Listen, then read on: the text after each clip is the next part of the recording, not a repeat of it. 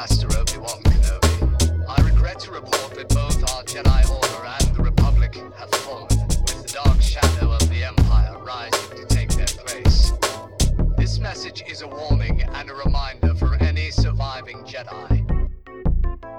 Trust in the They've outgrown their age of rebellion, dulled the Empire's edge, defeated Imperial generals and the Pirate Queen's dredge. They've been soldiers and scoundrels, what's there left to be? How about lost acolytes looking for their force and destiny? There's a seer, hermit, investigator, and teacher. Better watch your back, or a ring's gonna reach you. Will this team find the light, or will darkness win the day? Find out with the heroes of the Hydian Way.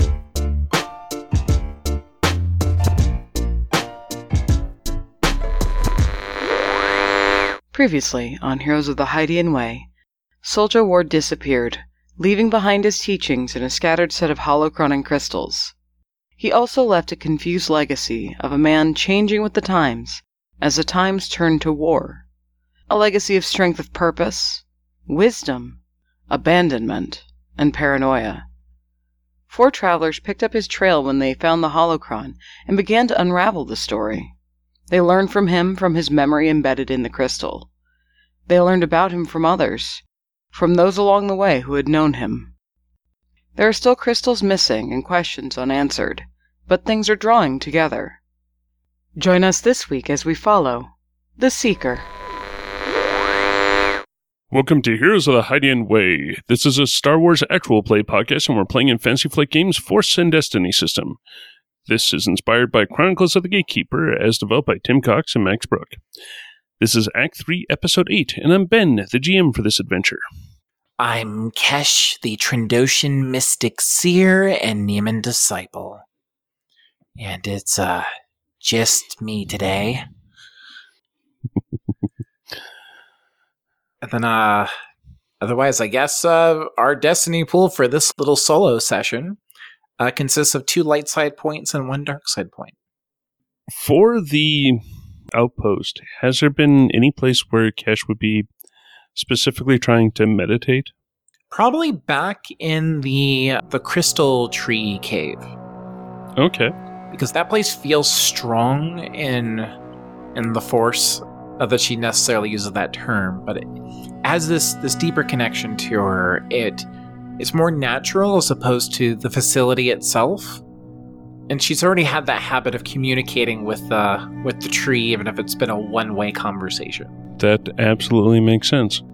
The camera starts off and it's looking at a darkened pool that is showing on the surface the reflection of the crystal tree with its different lights flowing through it. It seems like colors are flowing through its veins, uh, like sap through a tree. As Kesh is communing with the scorekeeper and the force, everyone sees a little bit of a shudder in the pool, and the camera pans up, first looking at the trunk of the crystal tree, and then looking to Kesh. First, the ripple just causes a tiny bit of a tremble going through everything, and I, I would like to get a a average uh, perception check from Kesh. okay that's going to be uh two yellows versus the two purple and i netted one success and one threat Kesh is able to feel this vibration come through the ground and through the bench that Kesh is sitting on. As Kesh is feeling this, she feels also a wave of, of energy that feels like a bubble passing over Kesh and past Kesh. It expands out and then pops. So there's now that adjustment from what had been pressure to now just normal. But it doesn't feel like it was in the air, it felt like it was through the force. With the threat, I'm figuring that a little tiny bit of an impatience boils in Kesh's mind. There's something that Kesh is remembering that she needs to do. I think as soon as she felt the ripple, we have that close up camera shot of her reptilian eyes opening as she's uh, coming out of, of her meditation. She frowns, digging through uh, her her mind for that niggling sensation to figure out, okay, what what did I forget, or what do I need to be doing? I think that's maybe when she has another flash of that red sand planet and that black onyx throne, a figure seated upon it from a distance, and then she's back. Then she's gonna start going through the effort of standing up. And the access to the library is supposed to be in, a, in another one of these caves, right? Correct. It may be connected to this one, but none of the four of you have explored this one deep enough to find where it connects over. Mm-hmm. The vision that you had previously had showed the entrance to the archive of the outpost. It was a meeting between a cave and one of the tunnels that the outpost has, like one of the formed uh, metal tunnels. She had originally wanted to um, hit the library with with Koba, but knowing that he's otherwise occupied for the day, she's gonna start looking around herself, see if she can find this entrance where the rock caves meet the uh, metallic structure of the tunnel.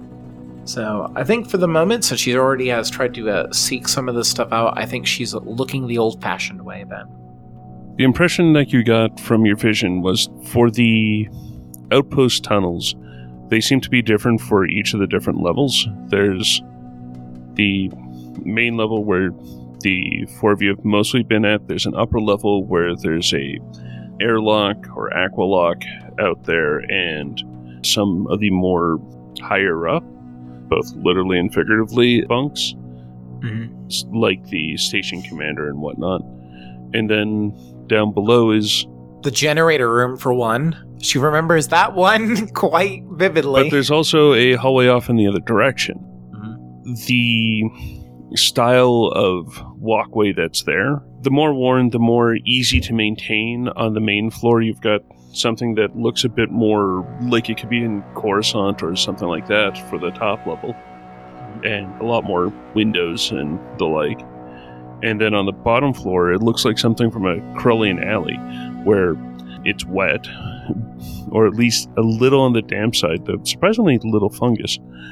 It's where you've got tubing and piping, and because they're not wanting to put it all in a electrical causeway below the flooring, where you've got metal grating, and that can just get bad, especially for people without shoes, like some group. Mhm. You've got like an entire wall of various tubes and piping Mhm. where the pipes and the conduit only goes down when it absolutely has to. Otherwise, it sticks up through the ceiling or goes laterally. There's the generator, and then there was a hallway to the right, but no one decided to go down it. Fearing that's the direction she needs to go, but not wanting to believe it at first, Kesh spends some time in the caves we've already explored, just making sure there isn't an entrance she missed or something like that. and when uh. I'm assuming her hopes are inevitably dashed.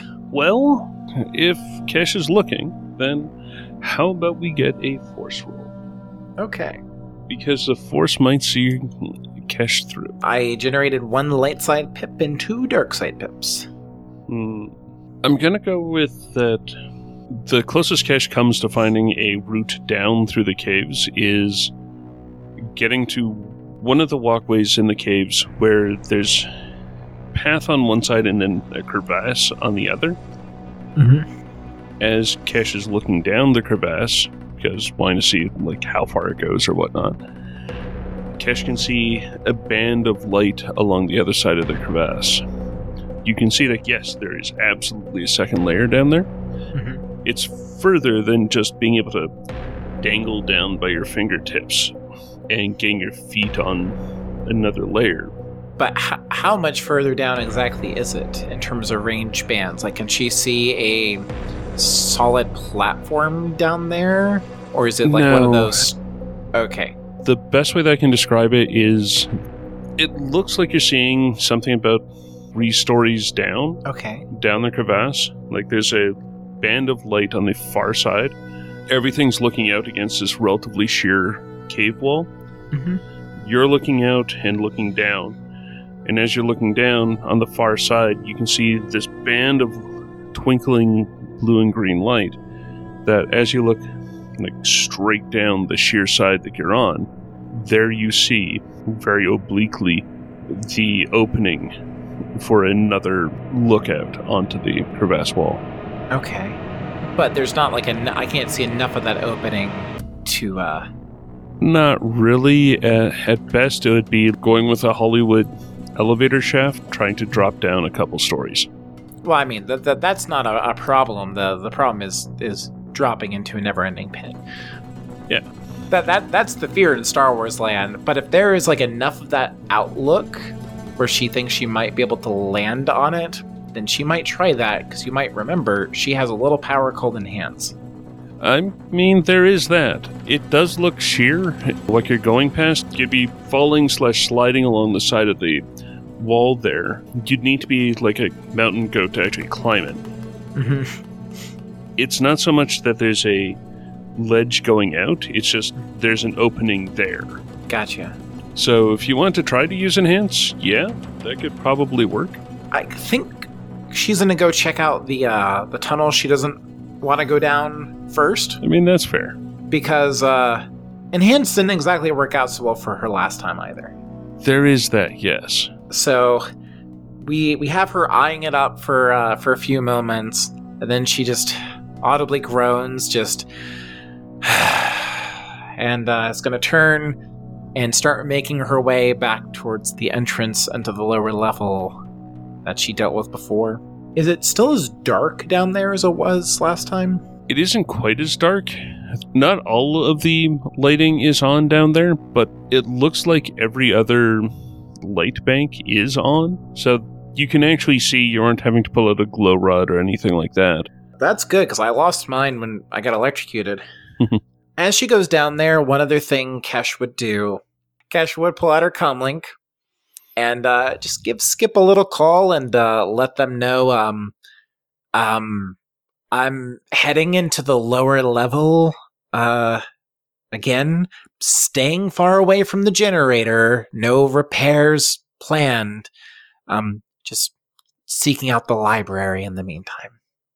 Uh, but if you don't hear from me in an hour, uh, come looking again, please.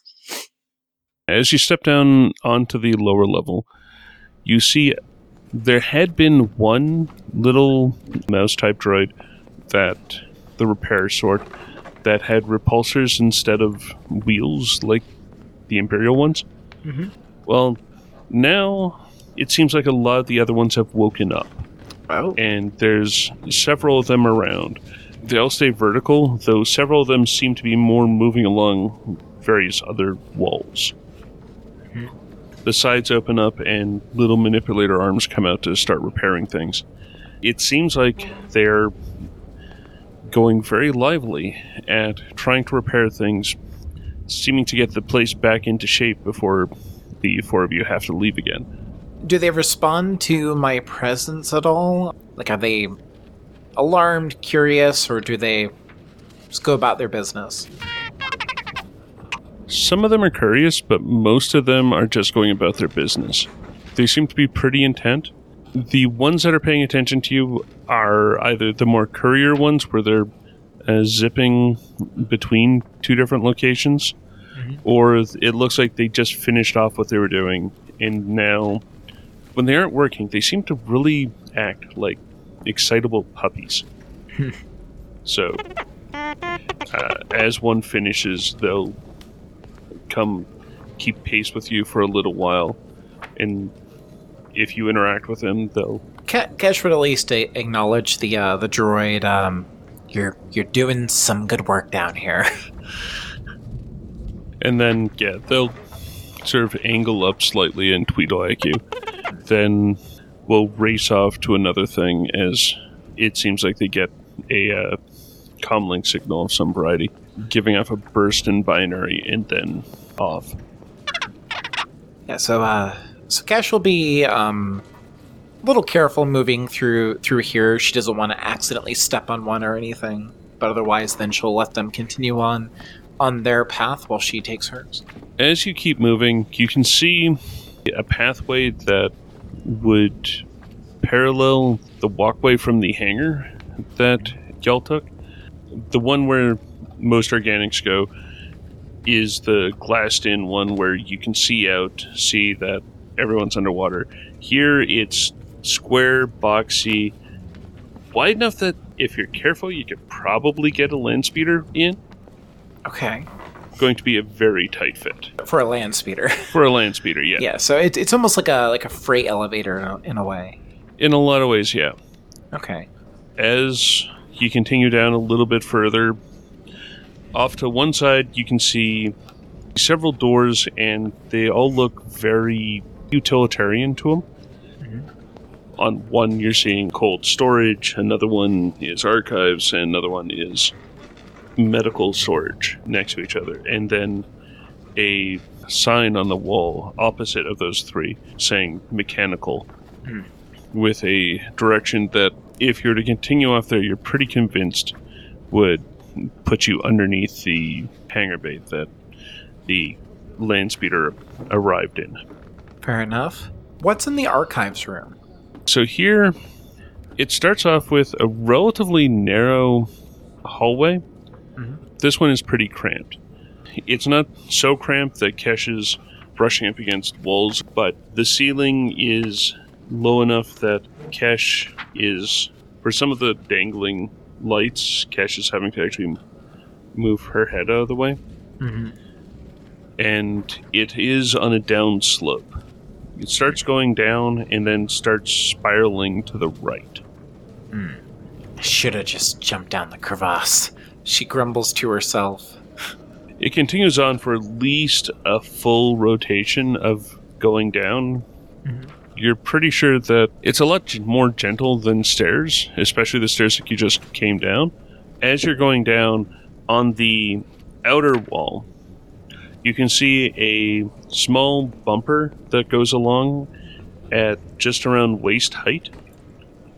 It's small, it's relatively thin, but you can definitely see it going all the way down. Mm-hmm. On the inside, it isn't there. Once you get down, you're pretty sure a story and a half below where you started the spiral. Then there's a what looks to be a ship's bulkhead door that is closed, and it has the old Jedi Council symbol bird wings with the single canted spire going up. Mm-hmm. To the side, a bare patch of metal that looks like a hand scanner, but also looks to be. It's really looking like it's trying to be a hand scanner, but also very obviously isn't. So if it isn't a hand scanner, what is it? Kesh is going to start investigating that. Is it just a mess and doesn't work? Is it you know, does it require like a passcode? Is it something unrelated somebody left here? She'll, try to she's not very mechanically inclined, but she'll see if there isn't a way to uh, unlock the door that way first. You know, you know, before before being rude about everything. Not absolutely. So first, can I get a? I'm going with an average skullduggery, or Okay. similar check. All right. Two green it is. Failure and a threat. Look, she doesn't know much about a lot of machines. She wasn't great with, you know, modern hand scanners, and this is a uh, particularly old one. So I think she, we have her tapping away at it, and uh, she'll take um, like the flat of her magno arm palm and like smack it a couple times, trying to make it work, and uh, growl and grumble. So as Kesh is doing that, she'll feel that the plate is pure metal. It's and it's flat, like it's been ground down and polished. It is a hundred percent flat. As Kesh is banging it, weirdly enough, Kesh will feel something on the other side. Like there's a little bit of momentum that hits back after Kesh slaps it. Like a spring? Like there's something on the other side of it. Almost like that there's a door handle on the other side of it, but there's no way to get through the plate to the door handle. Now, would that count as fine manipulation for, say, move? Or could the. Not really, no. Okay. My intention is definitely not fine manipulation. It's like finding a stick and shifting it. Uh, that's good, because she never took fine manipulation, but now I'm curious. I'm wondering if maybe this is designed to be a, a lock that only um, people with certain gifts can, can open. She's going to reach out and see if she can twist that handle telekinetically. Okay. Uh, four light side pips and one dark side pip. I can't imagine I needing more than one of those, but if it's uh, if it's range, it requires magnitude or any degree of strength, I probably can supply it right now. No, it does only require one, but it is most certainly move. And as you uh, twist the hidden handle, the door itself climbs up into the ceiling. You definitely hear the more metal on stone grinding than you've heard anywhere else. And as you do, there's the funk, funk, funk, funk, funk, funk of lights engaging, going down. Unlike the very beautiful Jedi archives on Coruscant, this is what you'd expect from an archive in a submarine base. The ceiling is a bit higher than Kesh's head. Like Kesh is easily able to reach up and touch the ceiling. Mm-hmm. The bookcases are floor to ceiling, and they're all packed in with their hollow spines that you just have to tap, and the reading book crystal is able to just slide out, okay. almost like Hal's crystals. Should go ahead and step into this room, being very grateful that it's not uh, underwater. Which had been one of her uh, concerns coming in here. Mm-hmm. And then with the lights on now, she's going to set her you know, lightsaber staff to the uh, the side and is going to start perusing titles. Towards the front, you definitely do find essentially a new arrivals section. Okay. or something that kind of fits that, where you can find a lot of journals here. And most of the things that you're able to find here are journals, mm-hmm. quest journals, or the journals of locations. Like you're able to find an entire bookshelf of DAC Outpost 3's logs.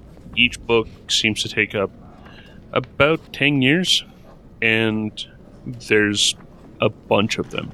In fact, it's an entire bookcase of them. Otherwise, you're finding logs of expeditions, logs of other outposts that are.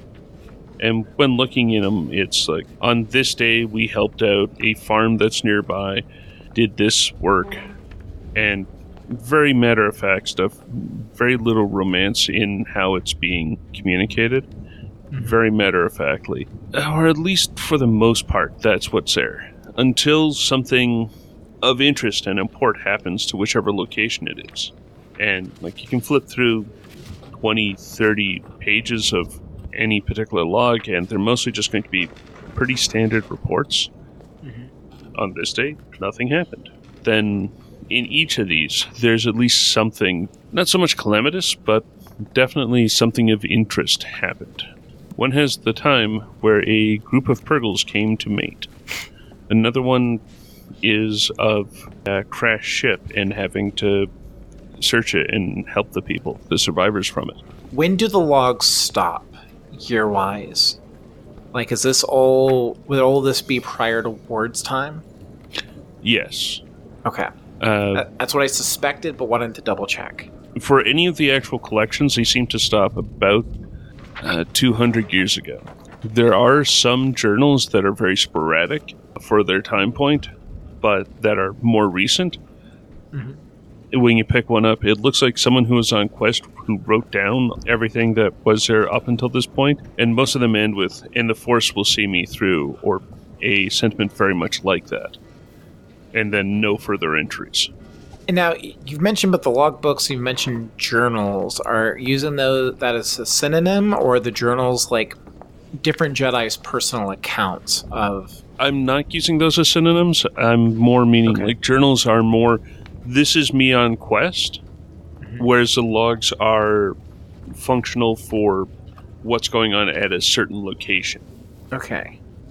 Something she would do, I don't expect anything would show up here, but it would be in her in her nature. She would look at some of the journals and would rule out the two names well, I guess three names that she has encountered in her travels so far. One, of course, is uh, Sojo Ward. hmm Uh, the other two would be if there's any Kenobis and uh, Sskeer, the Trandoshan Jedi she encountered in another vision. There is no ward. While there is a Kenobi, it is most certainly not the one that you encountered. Okay. And there is some of Sskeer. Okay.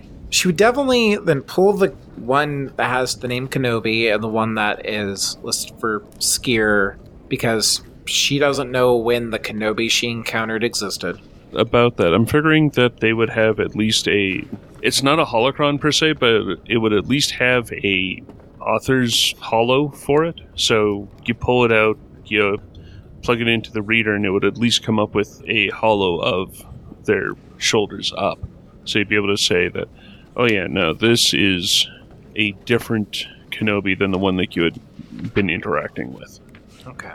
She'll probably spend a little less time with it than she does with the uh, the one for Sskeer, but she will investigate both of those just to see if anything of import came up, as well as maybe relying on her guts a little bit of she encountered one of these individuals and that name in previous visions or encounters with the scorekeeper servants. Maybe there's something there, a lead, something. Because otherwise, she's kind of shooting into the dark there doesn't have to be anything important, but that's where where her thought process would go, where she would start. For the most part, Sskeer is describing the entire Nihil saga, like going from their initial showing up with the Legacy Run disaster and dealing with the Drengir and moving on from there.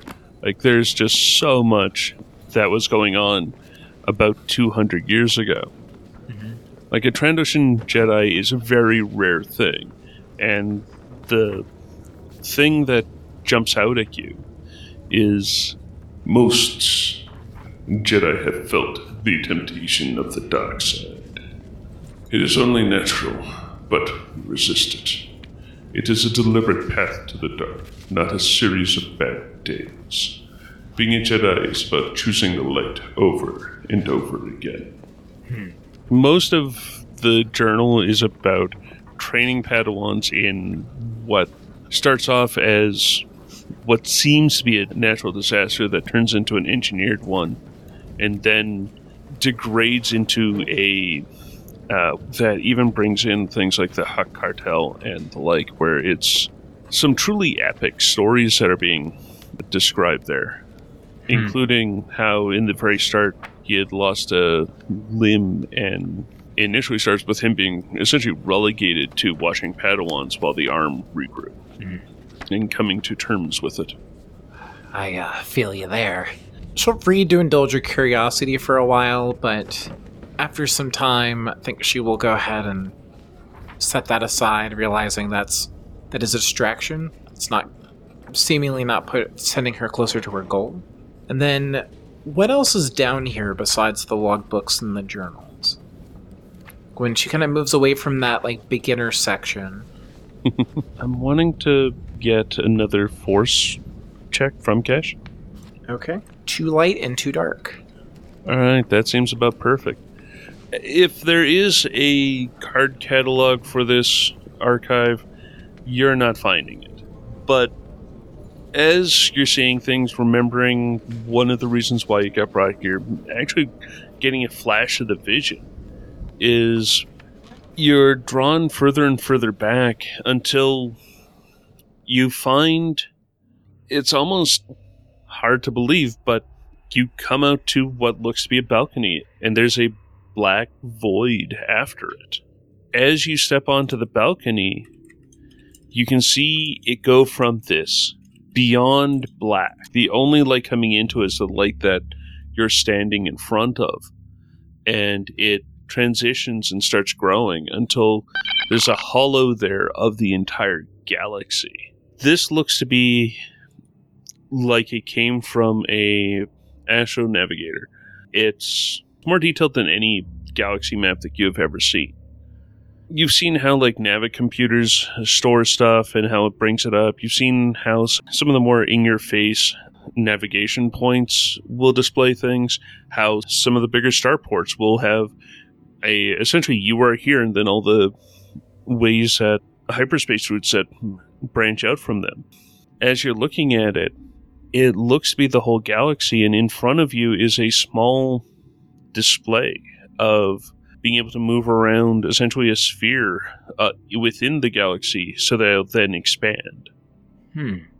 And that's out surprisingly on the far side of the galaxy in the outer rim of the galaxy. You can see where most of it's the standard holo blue, the pale blue of a hologram. Off there, you can see a green orb around a dot that you're very sure is a you are here. Hmm. So is it more like a um like a keyboard style input or There would be a keyboard there, there would be a joystick. okay. Yeah, I'll go with joystick. There'd even be some form of a touchpad there. Control F. But it, it's Star Wars, so very analog controls. oh, yeah. So she did she did kind of go through the galaxy in a way when she was doing her seek Mm-hmm. towards Moraband.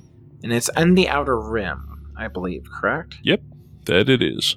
So I think she's going to go ahead and first zoom closer to where we are, which Dac, I believe, is also the outer rim.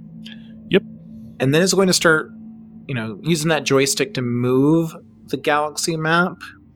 And she's keeping a lookout, trying to find planet she needs through one of its uh, various names. Trying to use that vision as much as she can remember of that pathway to help guide her.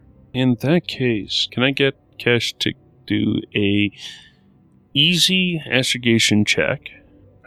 okay. But because of the vision, I'm to get you to upgrade it twice. Okay. I'm to go ahead and flip one of those light side points to add a green here then. So uh, then we're looking at two yellow and a green versus the one purple. I managed two successes and three advantages. Uh, difficulty did not show up. Fine, rub it in. Sorry, I, I, I just saying she was a little worried about it, but apparently not as challenging as she uh, thought it would be. As you're following, you can find the overt grip link that hooks Mon Calamari slash Dac up to the actual Perlemian trade route. And as you follow along that, because there's a thick ribbon coming from Dac, and then it breaks off, and you follow a very small thread from there, and you can just get sort of the a notion of it. Like it, your hands are not entirely like they're under your control, but you're just sort of going by pure instinct with Mhm. this. Then all of a sudden, you are focused in on this one planet, whereas all the other planets in there are these little light blue stars, little specks of light in this. Then, where this is, it is dark. The darkest shade of blue that you can think of. Like, it's almost black. Is that section labeled or anything? How do you mean? So I'm, I'm following along, and I'm following those little dots from Mon Calamari out to this this darker dot. Are are these labeled along the way? Is this one I've kind of settled on labeled, or is it just I've kind of followed that feeling to this star Yeah. As you're following along, several of the dots are labeled Florn and Tula. As you're going, there's Brenroom.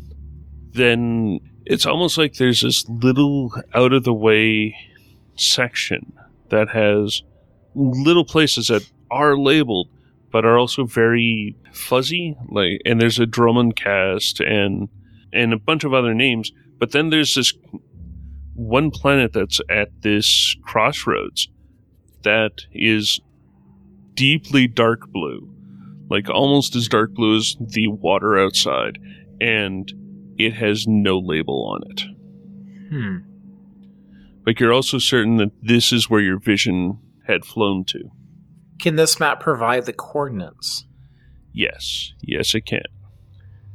And uh, Kesh is going to go ahead and bring that up and um, find something down here to copy it onto a data disk, uh, a data pad if there is one, piece of flimsy, just something where she can get a record of this. Uh, absolutely Then, does the, out of curiosity, does the system provide any explanation for that? Or is it just treating it like, oh, that's just, don't mind that. That's just not important.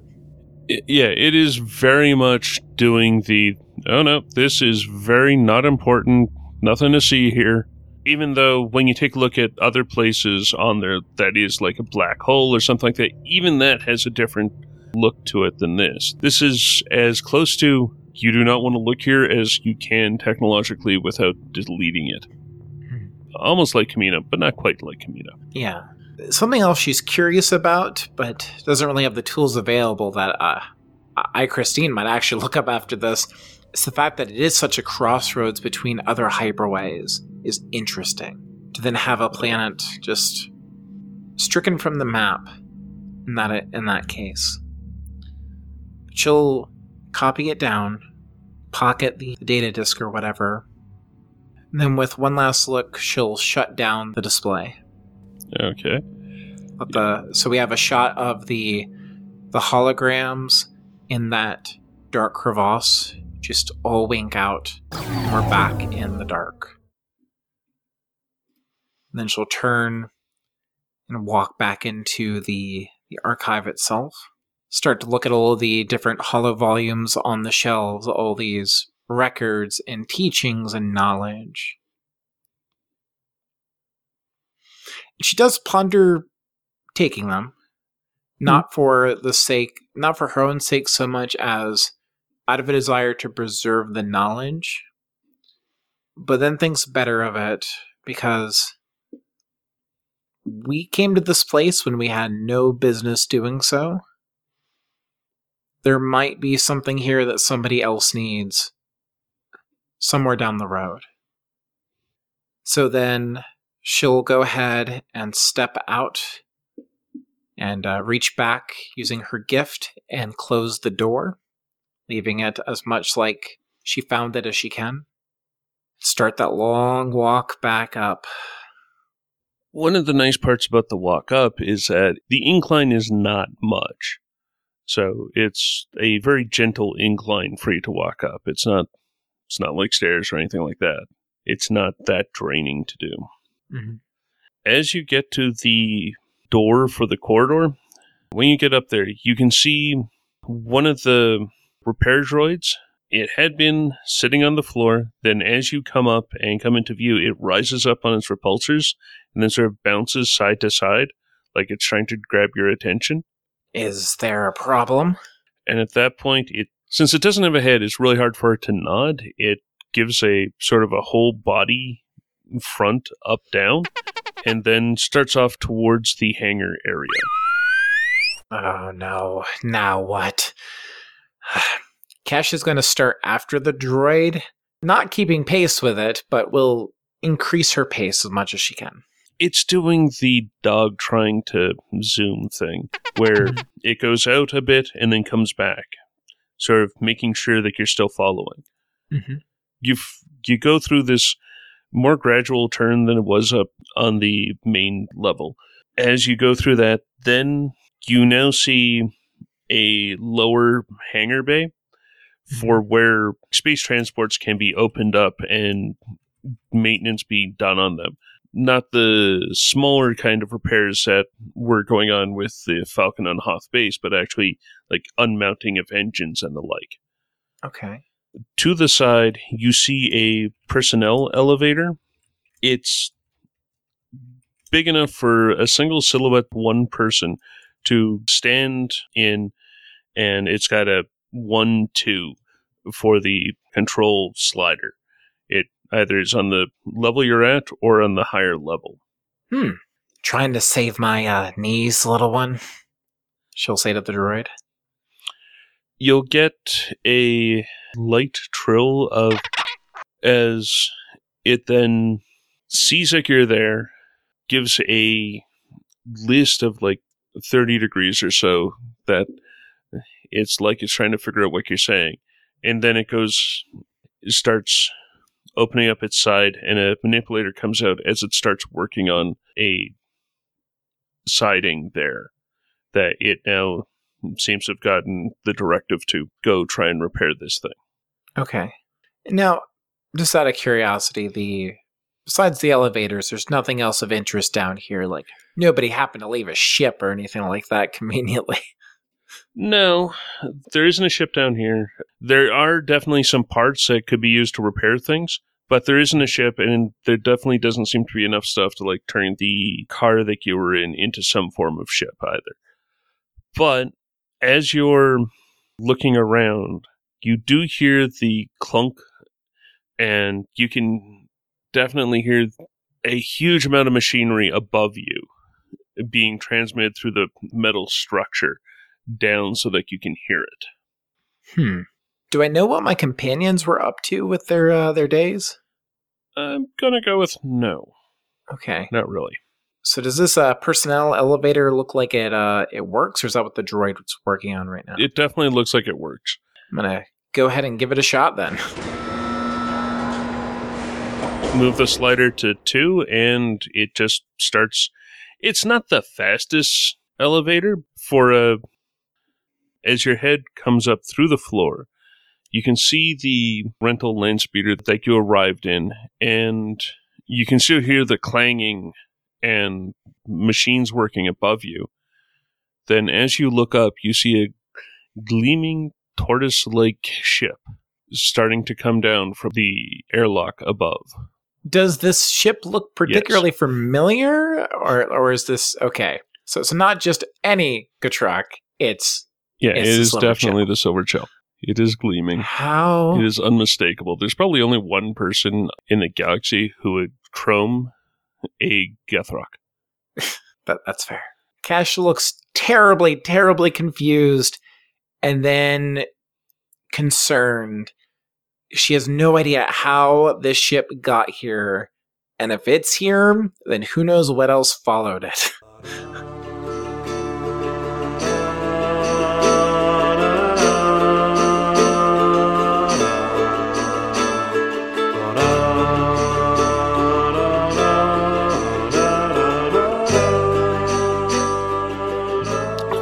listening to this episode of Heroes of the Hydian Way. You can find show updates on Twitter at the Hydian Way, and you can find me, Ben, on Twitter at Deuterium Ice. You can find me at 12th Night. That's 1 2 TH Night with a K. And we are at thehydianway.com, where you can find previous episodes.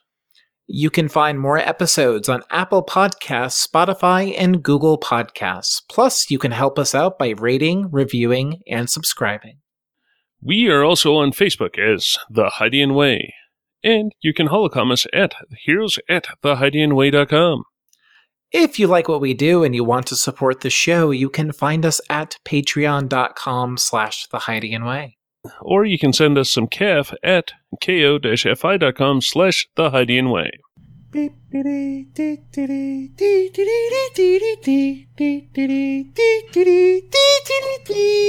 Sorry, I opened up the books. Uh, That's okay. I, I had to go find um find his name. well, I opened up uh, Sskeer's entry on the Wook and is the most perfect uh, quote from him. Oh, yeah. Yeah. Uh, so, just for your head, this is probably get cut, but it's very much a um, like the elevator from Wrath of Khan that Kirk takes. Hmm. Just That- slow going and single I, person. I, I actually where my head was, I don't. I guess this may not be one person, but I was thinking about the elevator and um engineering on the uh, NX01. yeah, that's another good one. That Yeah. that also crossed my head. Hmm. Yeah.